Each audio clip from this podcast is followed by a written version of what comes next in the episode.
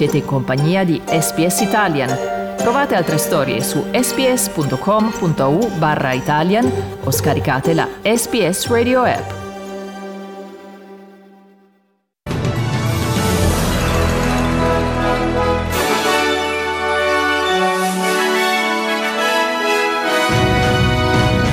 Il centro-sinistra vince ai ballottaggi nelle principali città capoluogo. Il primo ministro albanese in volo verso Madrid per il vertice della Nato 11 persone arrestate a Sydney per una manifestazione di protesta che ha causato notevoli ritardi al traffico cittadino e nello sport questa sera inizia il torneo di Wimbledon. Qui Domenico Gentile con News Flash di SPS Italian di lunedì 27 giugno 2022.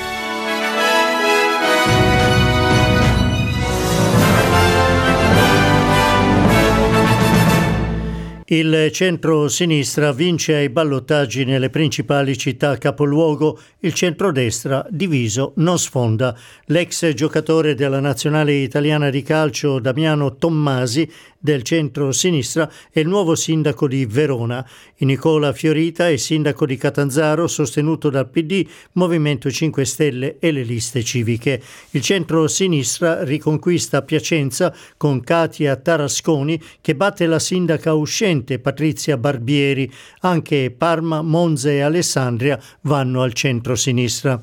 Il centrodestra conquista Como con Alessandro Rapinese, Gorizia, Rodolfo Ziberna e Lucca con Mario Pardini.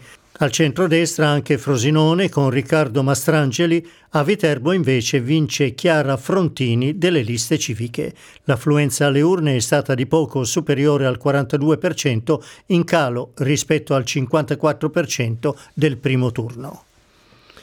Il primo ministro Anthony Albanese è in volo verso Madrid per partecipare al vertice dei paesi della Nato i cui lavori dovrebbero essere dominati dalla guerra in Ucraina. I paesi membri e i partner come l'Australia discuteranno anche i cambiamenti climatici e gli effetti sulla sicurezza internazionale dopo l'invasione russa dell'Ucraina. Dopo il vertice di Madrid, Albanese si recherà in Francia per colloqui bilaterali con il presidente francese Emmanuel Macron e potrebbe anche recarsi a Kiev, ma a questo proposito ha detto che la visita dipenderà dalle garanzie di sicurezza in quanto non intende mettere a rischio la vita del personale australiano. We want to make sure uh, that it is safe to do so and that we're not uh, placing Australian service personnel at risk uh, by undertaking such a journey. It certainly is appreciated the fact that President Zelensky has made this invitation to Australia. Parlando a Sky News, il leader dell'opposizione Peter Dutton dice di essere d'accordo con il primo ministro albanese di effettuare la visita a Kiev soltanto se verranno adottate adeguate misure di sicurezza.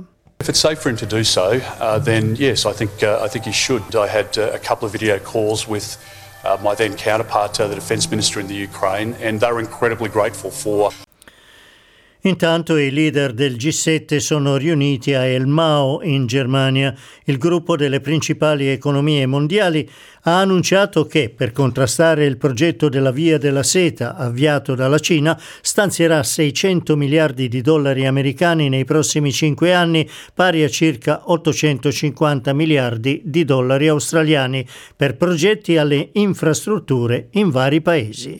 Lo stanziamento è stato confermato dal presidente americano Joe Biden. Collectively, we aim to mobilize nearly $600 billion from the G7 by 2027. These strategic investments are areas of critical to sustainable development and to our shared global stability. Intanto la Russia è in default sul suo debito in valuta estera per la prima volta dal 1918. Il default è scattato alla scadenza del periodo di grazia sui circa 100 milioni di dollari di obbligazioni non pagate bloccate a causa delle sanzioni adottate ai danni del Cremlino dopo l'invasione dell'Ucraina. L'evento ha in realtà valenza più che altro simbolica. Infatti il fallimento sarebbe dovuto dovuto non alla mancanza di denaro da parte del debitore, ma alla chiusura dei canali di trasferimento da parte dei creditori.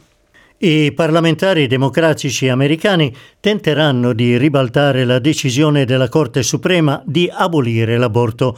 Nel 1973 la stessa Corte aveva votato a favore del caso Roe contro Wade, nel quale Norma McCorvey, conosciuta con lo pseudonimo di Jane Roe, otteneva l'autorizzazione ad abortire. Da allora l'aborto è stato legale negli Stati Uniti.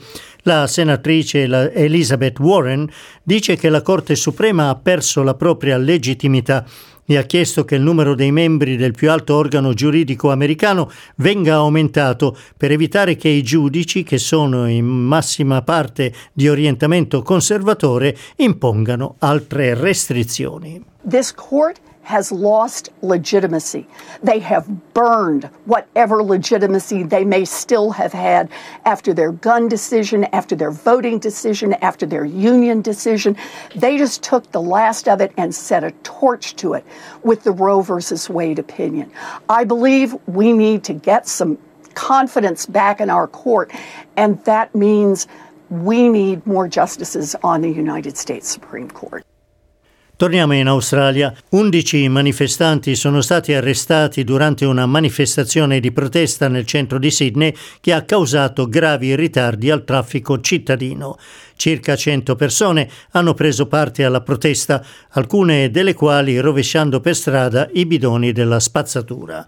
Una donna, originaria di Lismore, si è incatenata al volante della sua vettura bloccando il traffico del tunnel che porta a sud della città ed è stata arrestata dalla polizia.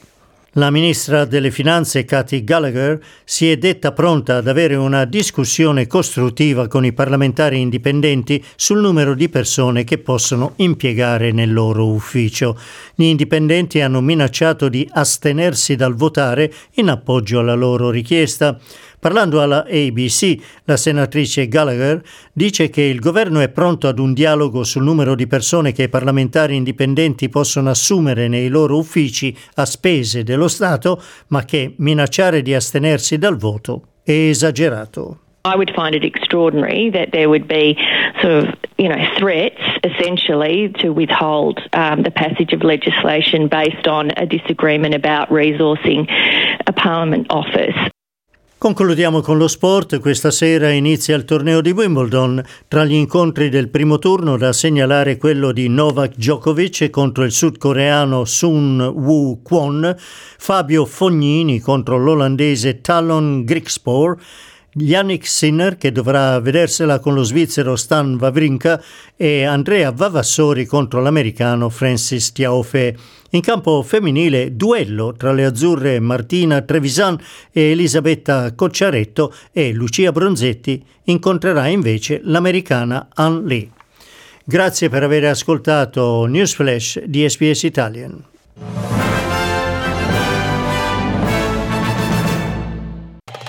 Volete ascoltare altre storie come questa? Potete trovarle su Apple Podcasts, Google Podcasts, Spotify o ovunque scarichiate i vostri podcast.